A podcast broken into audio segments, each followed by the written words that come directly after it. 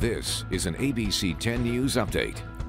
Good evening. I'm Neil Watson in the ABC 10 News studio. Some Catholics say they're in shock after the Roman Catholic Diocese of San Diego announced it might declare bankruptcy. The move comes after nearly 400 claims were filed by alleged victims who say they were sexually abused by priests, most happening between 1945 and 1975.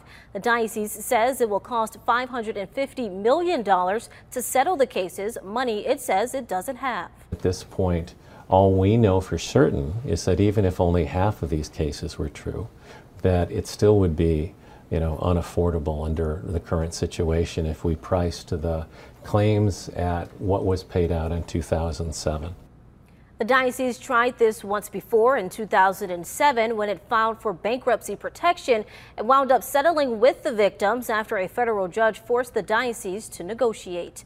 Before the Super Bowl Sunday, the Puppy Bowl kicked off the day. A big deal for our local Helen Woodward Animal Center. The center had two puppies competing for Team Fluff. They held a watch party at McGregor's Grill Sunday. A portion of the sales went to the center and the competing puppies were on hand to watch the pre-taped show. The center says no matter the outcome, all puppies are winners.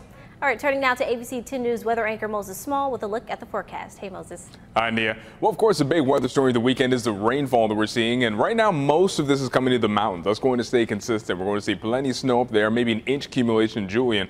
Along the coast, we're going to see that late Sunday night, and it's going to be pretty isolated and pretty scattered. It's not a very big rain event, but it is certainly enough to make the roads a little slick. And we're going to see a drier period Wednesday, Thursday, Friday, especially. And then there is potential for some more rain coming next weekend.